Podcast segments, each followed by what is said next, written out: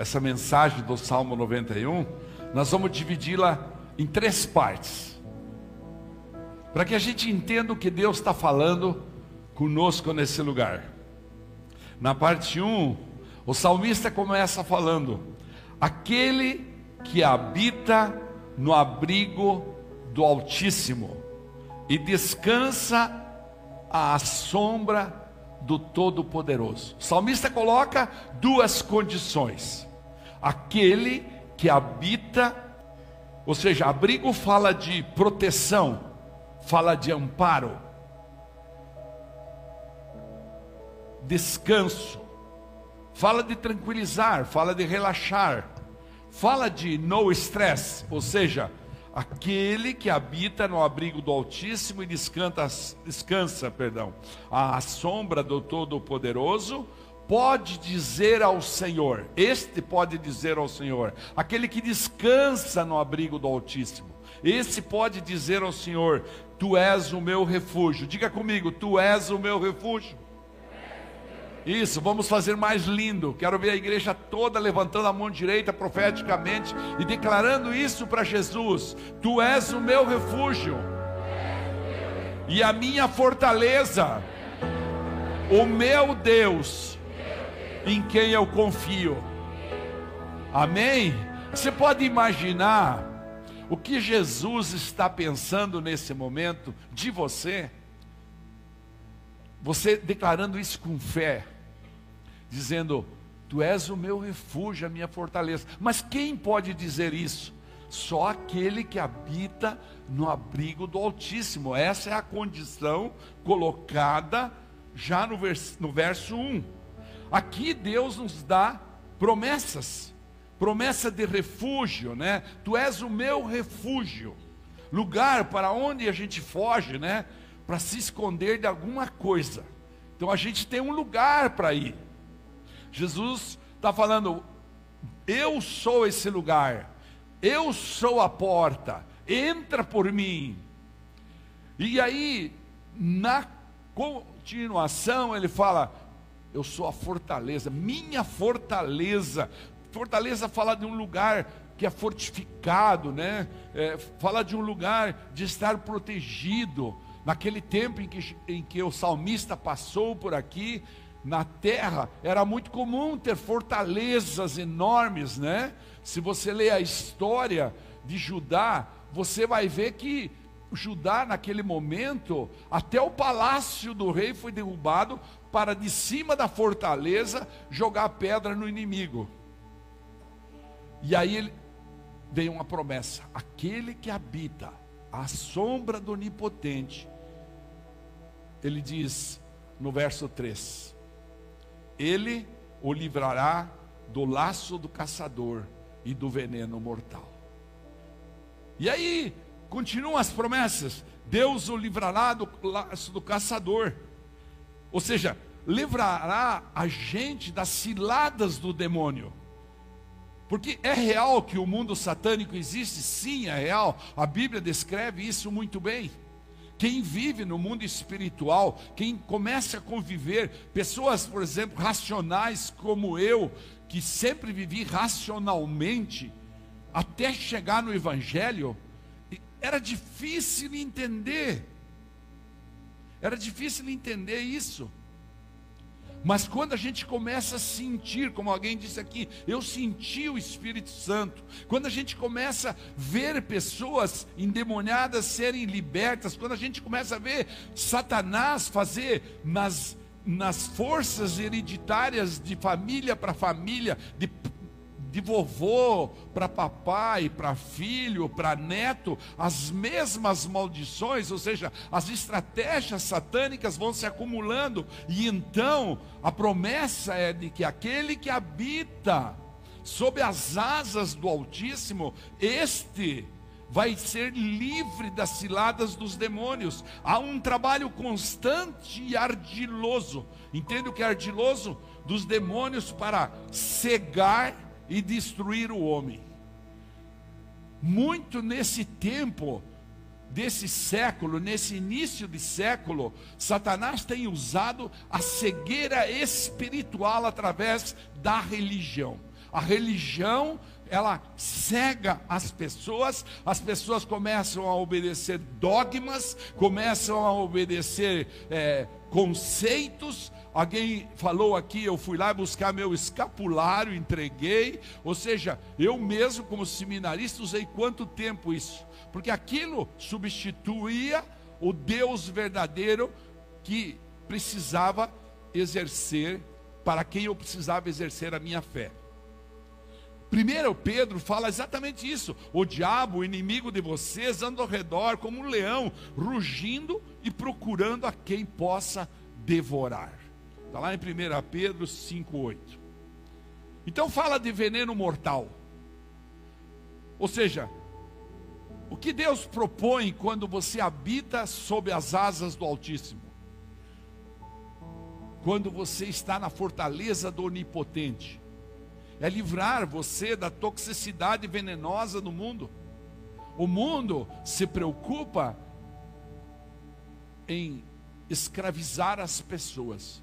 Você tem que você precisa, você não pode ficar sem, você não pode abrir mão. O seu vizinho tem um carro melhor que o teu, então você tem que ter um ainda melhor. A sua irmã comprou, você precisa comprar. A sua mãe comprou, a sua vizinha comprou, você precisa comprar. Enfim, há uma competição no mundo tóxica que é exatamente para tirar a liberdade que Deus propõe ao ser humano de viver alegre, feliz, entendendo a graça que é suficiente desvencilhar-se de situações perigosas, difíceis. É isso que Deus propõe. Propõe a verdadeira liberdade que o cristão tem ao habitar no reino de Deus. Quando você habita de fato no reino de Deus, quando você viu todos esses testemunhos, e se nós permitíssemos que cada um dos revisandos viesse aqui, e muito mais, cada um dos 60 ou 70 obreiros que foram lá, e outros 30 obreiros que trabalharam aqui, está tão linda a decoração da igreja, né? Outros 30 obreiros que trabalharam aqui, que oraram insistentemente por aqueles que estavam lá e suas famílias.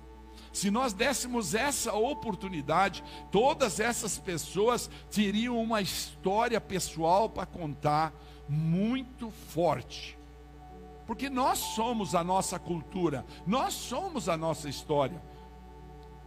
Mas a promessa continua no Salmo, no verso 4, o salmista fala que fique tranquilo, ele o cobrirá com as suas penas, e sob as suas asas você encontrará refúgio. A fidelidade dele será o seu escudo protetor.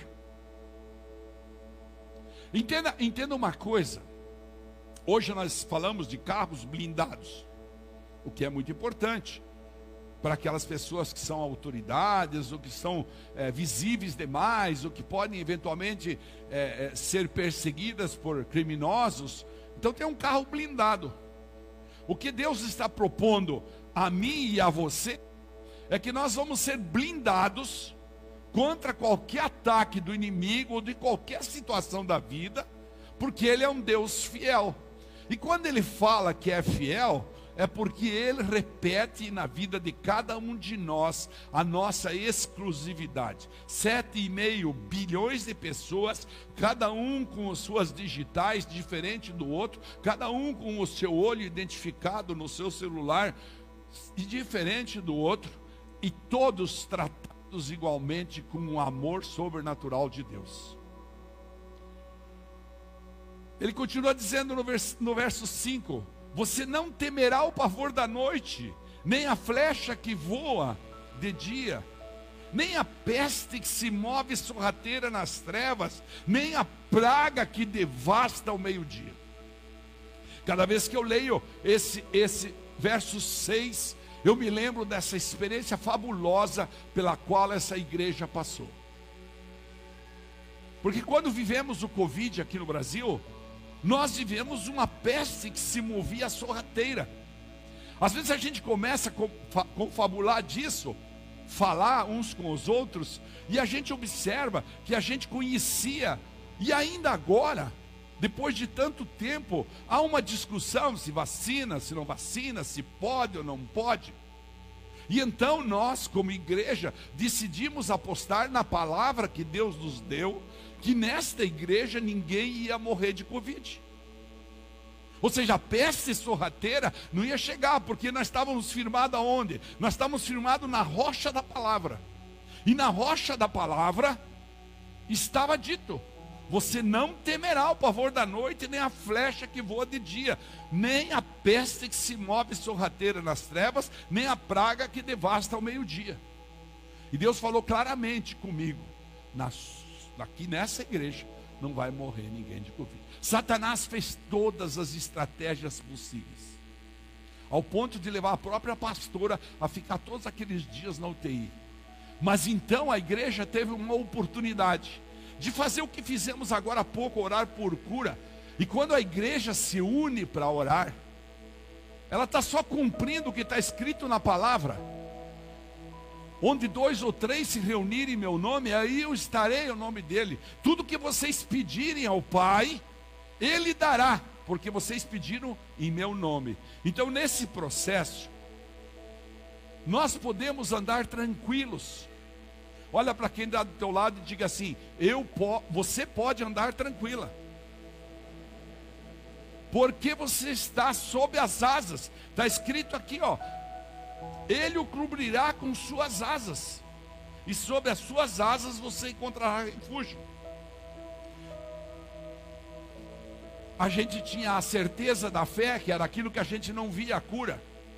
Mas em, por outro lado, a palavra fala: peçam e recebereis, e nós fizemos isso com muitos aqui da igreja, todos aqueles dias na frente do hospital aqui na igreja, e hoje celebramos essa glória que Deus nos deu. Mas o salmista continua dizendo que mil poderão cair ao seu lado, dez mil à sua direita, mas nada o atingirá. Diga comigo, mil poderão cair ao meu lado, dez mil à minha direita, mas nada vai me tocar. Você pode aplaudir Jesus por isso? Nada vai me tocar. Consegue perceber onde está o segredo que vem atrás dessas palavras? É morar no reino, é ter intimidade com o Espírito Santo. Quando falam, olha, vai dar uma tempestade, deixa que venha a tempestade. Cada um interpreta de uma maneira.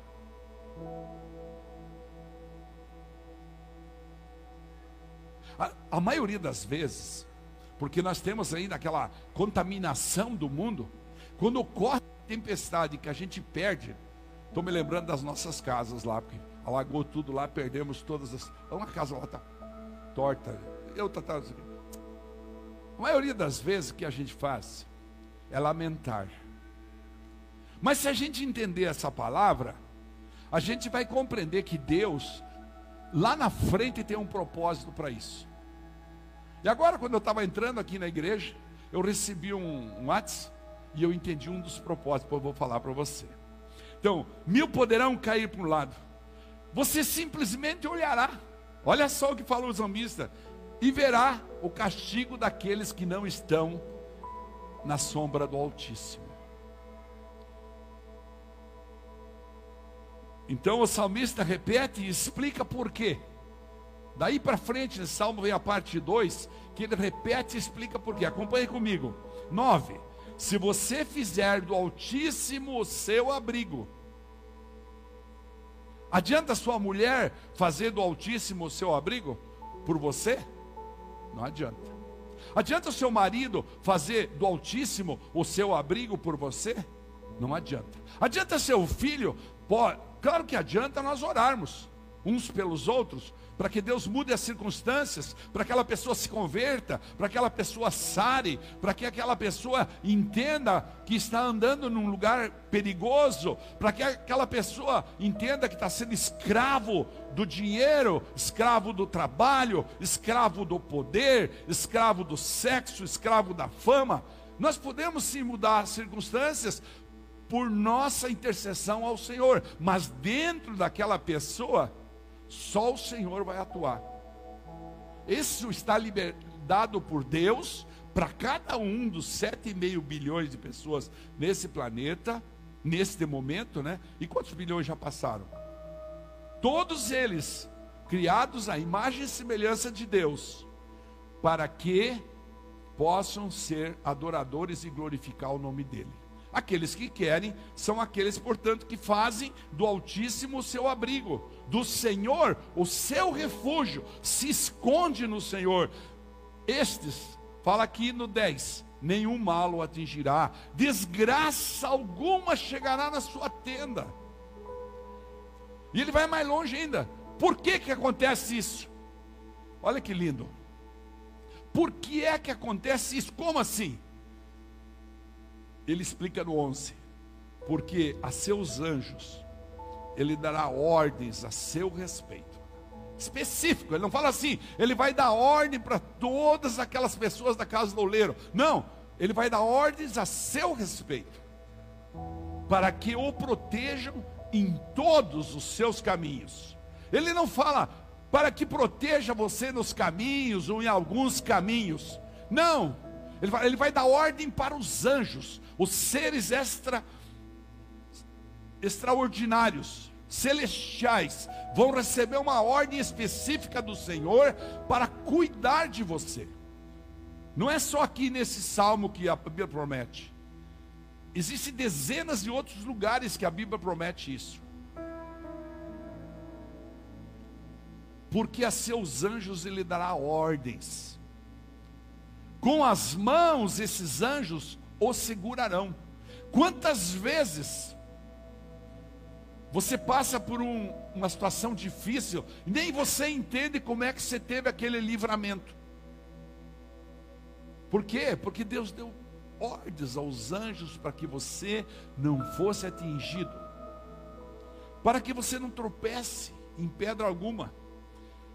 E então você pisará o leão e a cobra, você pisoteará o leão e a serpente. Esse é o processo.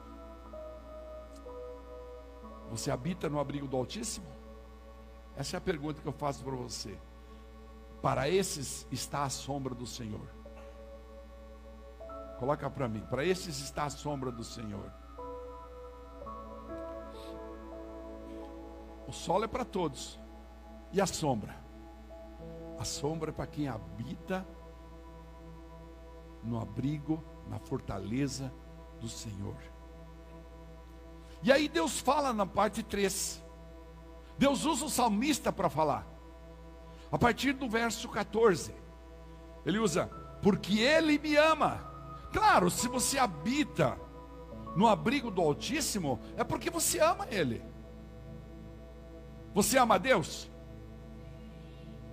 Deixa eu perguntar de novo. Você ama Deus? Então, se nós amamos Deus, se eu e você amamos Deus, Deus explica aqui, porque você me ama, ou seja, porque nós o amamos, eu o resgatarei e o protegerei, pois conhece o meu nome. Ele clamará a mim, você clamará a Deus, e eu lhe darei resposta na, e na diversidade estarei com ele. Sabe o que é você ter um amigo verdadeiro, leal, fiel, que você pode contar em qualquer momento? É aquele amigo que não se preocupa se você tem ou não gasolina no carro. É aquele amigo que não se preocupa qual é teu saldo bancário. É aquele amigo que não se preocupa se você é mais gordo, mais magro, graças a Deus, né? Mais gordo, mais magro, entendeu? Ele não está preocupado com o teu exterior. Ele está preocupado com a essência do teu coração. É lá no teu coração que ele tem um medidor de amor. Quanto mais você ama ele, mais vai se cumprir essa palavra na tua vida. Porque ele explica no 15: Ele clamará a mim, porque ele me ama. Está lá. No 14 fala assim: Porque ele me ama. No 15, agora, ele clamará a mim, eu lhe darei resposta, e na adversidade estarei com ele, vou livrá-lo, e pior, melhor que isso, não é só livrar, eu vou cobri-lo de honra. Eu vou repetir de novo. Ele não vai só livrar, ele vai cobrir de honra. Amém? Aplauda Jesus por isso. Aleluia.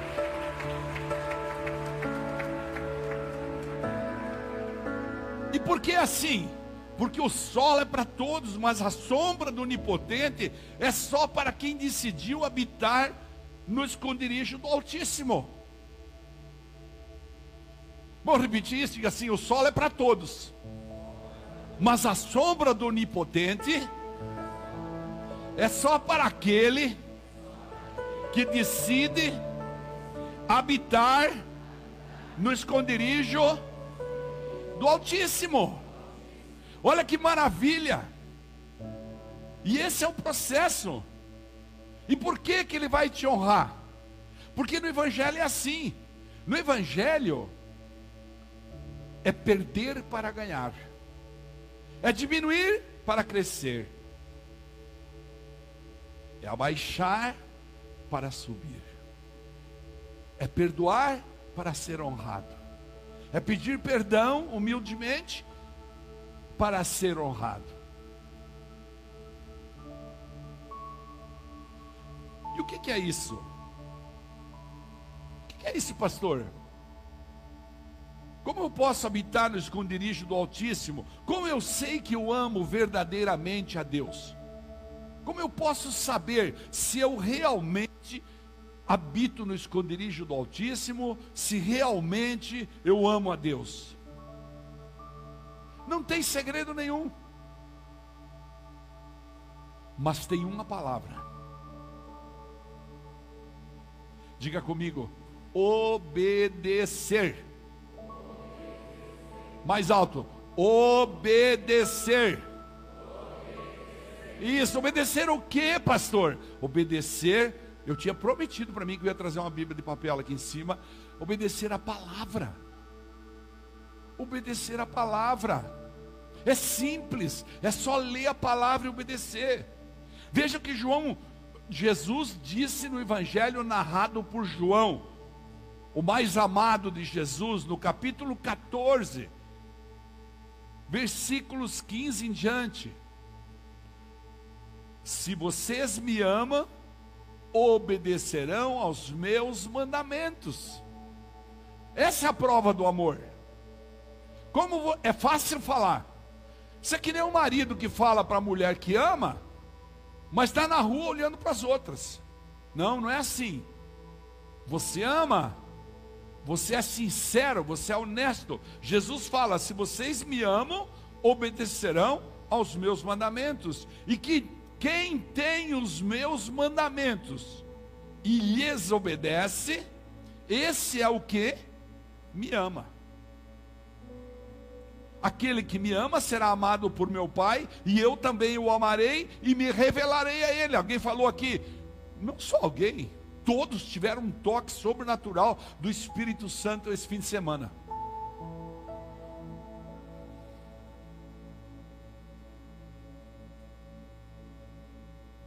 No 23, Jesus ainda continuou falando, porque havia ali uma dúvida dos cariotes, né? Do Judas. No 22, então no 23 ele fala: Se alguém me ama, obedecerá a minha palavra. Meu Pai o amará. Nós viremos a ele e faremos morada nele. Olha isso aí. Se alguém me ama, obedecerá a minha palavra. Ponto meu Pai o amará, nós viremos a Ele e faremos morada nele. Portanto, aquele que obedece à palavra de Deus, aquele que é protegido do Senhor, não tem motivo para ter medos. Eu e você não podemos viver embaixo do jugo do medo. Diga comigo, eu não posso viver embaixo do jugo do medo. E por quê? Porque o medo é uma estratégia ardilosa de Satanás para tirar a nossa paz. Porque o medo é uma estratégia satânica para tirar a nossa alegria, porque o medo é uma estratégia inteligente do diabo para tirar a nossa liberdade. Nós começamos a frustrar o nosso ir e vir, nós começamos a ficar com medo. Nós vamos na igreja, nós temos medo, gerado, por exemplo, pela vergonha, então nós não levantamos nossa mão, nós não adoramos, nós não falamos, nós não conversamos com Deus, nós não cantamos, nós não ofertamos, nós não dizimamos. Por quê? Porque nós temos medo que vai faltar amanhã. E o processo é habitar no reino de Deus, é entregar-se na mão dele, deixar que ele faça. Muitas vezes nós vamos para a pastora Camila nos retiros, ou aqui mesmo, falando, meu Deus, mas que vamos fazer? Ela responde para a gente assim: Ué, é nós que fazemos ou é Deus? É Deus. Então calma, Deus vai fazer. Incrível como depois acontecem as coisas. Às vezes Deus nos dá uma pessoa que todo mundo fala, o mais improvável de todos para ministrar tal palestra. Mas o Espírito Santo falou para nós que é esse aí. Mas na nossa carne, nós estamos julgando, não é mesmo? Ficamos lá discutindo, não é verdade? Mas de repente Deus faz milagres com aquela pessoa ministrando. Por quê? Porque Deus é que conhece o coração de cada pessoa. Vocês compreendem isso, queridos irmãos?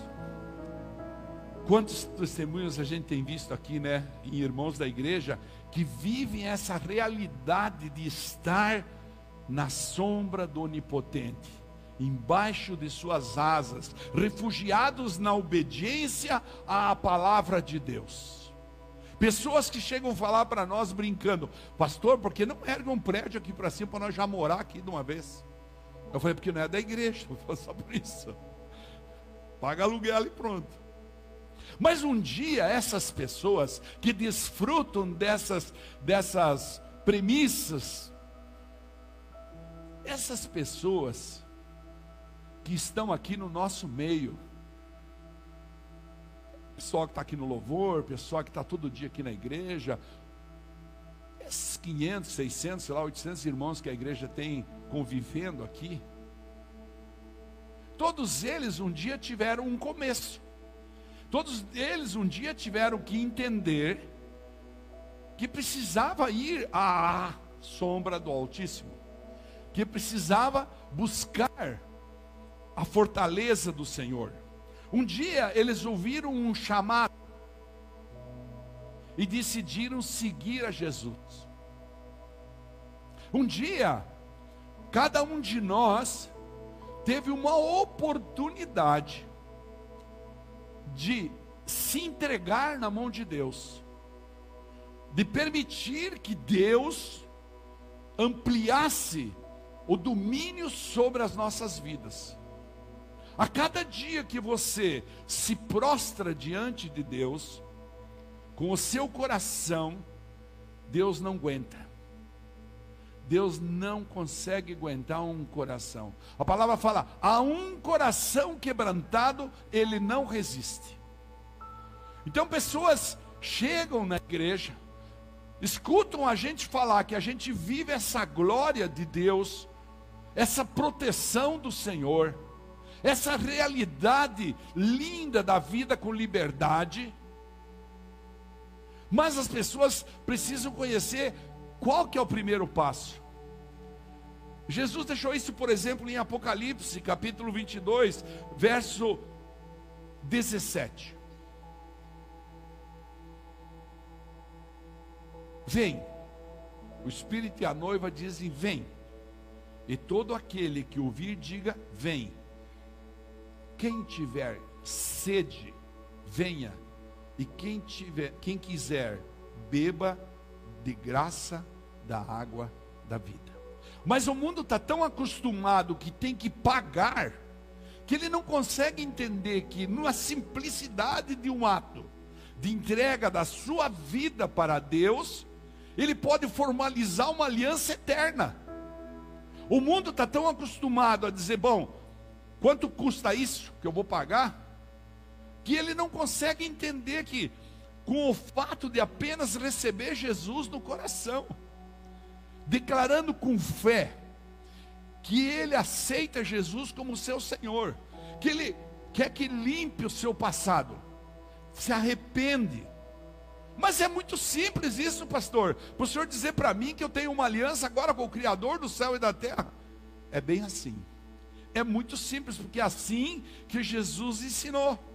Ainda em Apocalipse 22, 12, fala: Eis que venho em breve.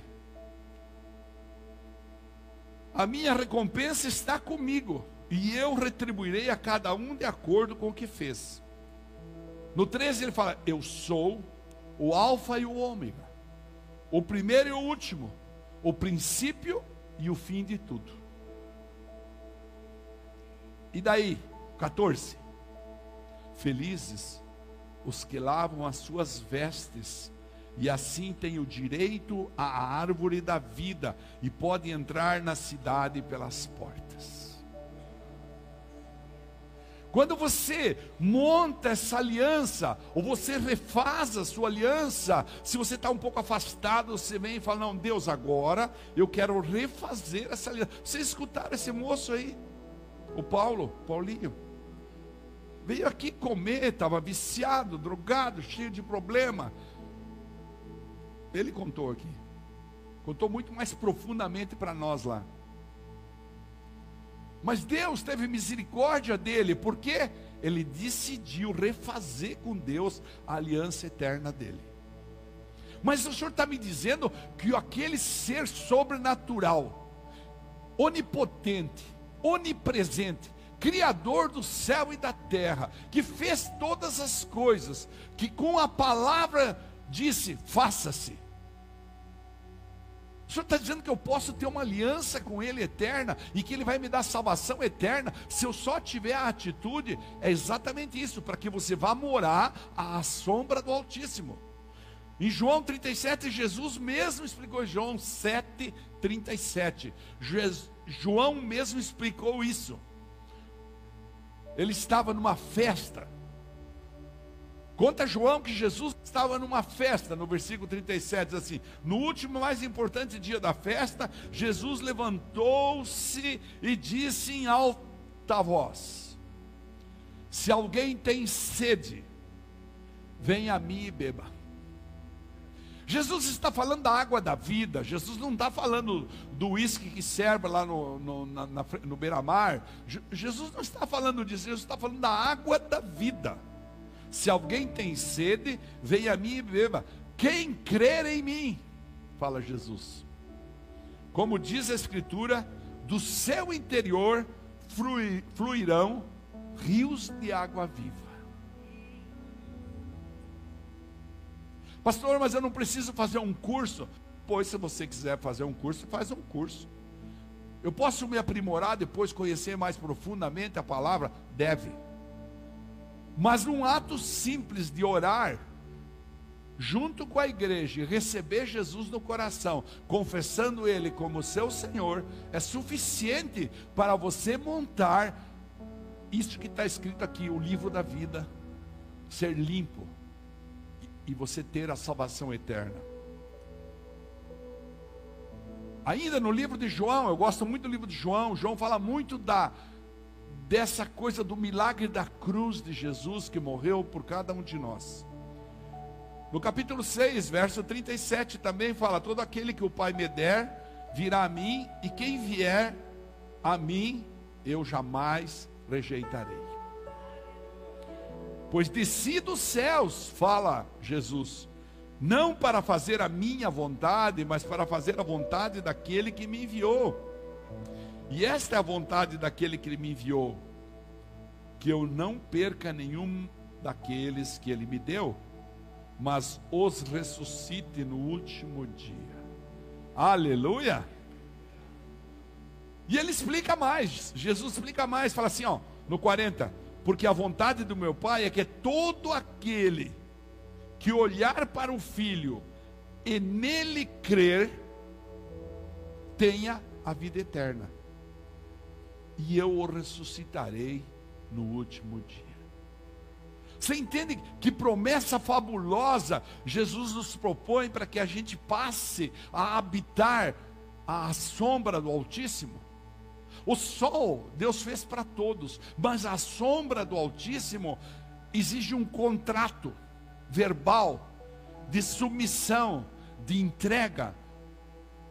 Exige uma oração muito simples, não paga nada, mas precisa fazer. Em que Deus vem e toma conta. Pode vir aqui, por favor. Deus vem e toma conta. Importante é nós entendermos que nunca deve se apagar da nossa lembrança que foi na vitória da ressurreição de Jesus que ele nos deu a salvação eterna e a segurança necessária para vivermos à sombra do Altíssimo. Estavam os fariseus questionando ele, eram os homens da religião, e lá em João 14,6 ele fala: Eu sou o caminho, a verdade e a vida. Precisa mais alguma coisa para nós humanos? Viver na verdade, estar no caminho correto e ter a vida eterna.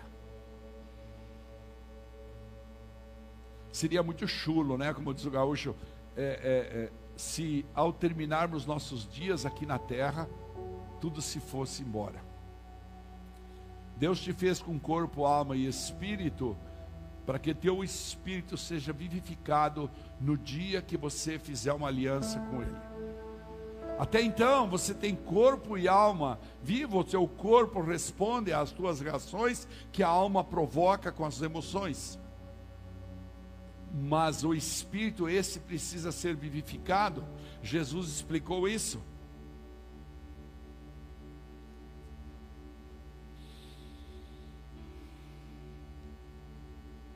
Irmãos, as pessoas estavam reclamando para Jesus que estavam cansadas. Você pega uma sexta-feira de tarde comece a perguntar para as pessoas aí na rua como é que elas estão? Estão sufocadas, cansadas, não conseguem dormir direito, são oprimidas pela, pelo excesso de competição do mundo, filhos estão sendo vilipendiados. Chegamos a um ponto que mandar os filhos para casa de um cunhado, de um parente, é muito arriscado. Nós estamos vivendo uma coisa muito ruim, mas naquele momento Jesus disse para eles e diz hoje para nós, em Mateus 11, 28: Venham a mim, todos que estão cansados e sobrecarregados, e eu lhes aliviarei, lhes darei descanso. Ou seja, venham se abrigar à sombra do Altíssimo. Tomem sobre vocês o meu jugo e aprendam de mim, pois eu sou manso e humilde de coração, e vocês encontrarão descanso para suas almas. Pare de sofrer. Olha para quem está do teu lado e fala assim: pare de sofrer. Pois o meu jugo é suave e o meu fardo é leve.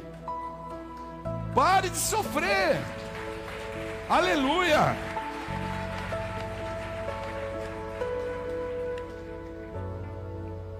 Primeiro passo que nós demos quando nós tomamos essa decisão de assinar verbalmente um contrato com o Criador foi nascer de novo. Não foi? Foi nascer de novo. Jesus estava conversando com Nicodemos, e Nicodemos questiona ele sobre isso, e ele responde: Eu digo-lhes a verdade. Ninguém pode ver o reino de Deus se não nascer de novo. Se não nascer de novo, pastor, mas então o que eu sou? Você é criatura. Se você não nasceu de novo, você é criatura. Apocalipse, Jesus fala 3:20. Eis que estou à porta e bato. Se alguém ouvir a minha voz e abrir a porta, entrarei e cearei com ele e ele comigo. Você pode ficar de pé, por favor. Jesus está batendo a porta de algumas pessoas. Algumas pessoas estão entendendo que Ele está dando uma oportunidade essa noite para nascer de novo, para fazer um contrato verbal com Ele. O Espírito Santo já está constrangendo corações nesse lugar. Mentes estão sendo tocadas, estão entendendo que o primeiro passo e o mais importante, talvez o passo mais importante que eu dei na minha vida, que a pastora Raquel deu na vida dela. Porque éramos éramos tão pobres, tão pobres que só tínhamos dinheiro. Vivíamos preocupados. Mas algumas pessoas estão entendendo. Eu preciso então dar esse passo de fé. Eu preciso fazer uma declaração de amor ao Deus. Eu preciso me consagrar ao Senhor. Eu preciso assinar um contrato jurídico do reino dos céus, para que o Espírito Santo venha habitar em mim, e então ele comece a me dar todas essas ferramentas que foram citadas aqui no Salmo 91. E por que ocorreu isso? Porque Deus amou o mundo de tal maneira que deu o seu filho para que todo aquele que nele crê não pereça, mas tenha a vida eterna. Então, quando você aceita Jesus, você está dizendo para ele: Jesus, eu reconheço que tu pagou pela minha vida na cruz. Eu reconheço que tu és o Deus vivo que se fez homem, que veio à terra para que todos nós pudéssemos ter a vida eterna com Ele. Contudo, disse, disse João no capítulo, primeiro livro de João, na primeira de João, versículo 12.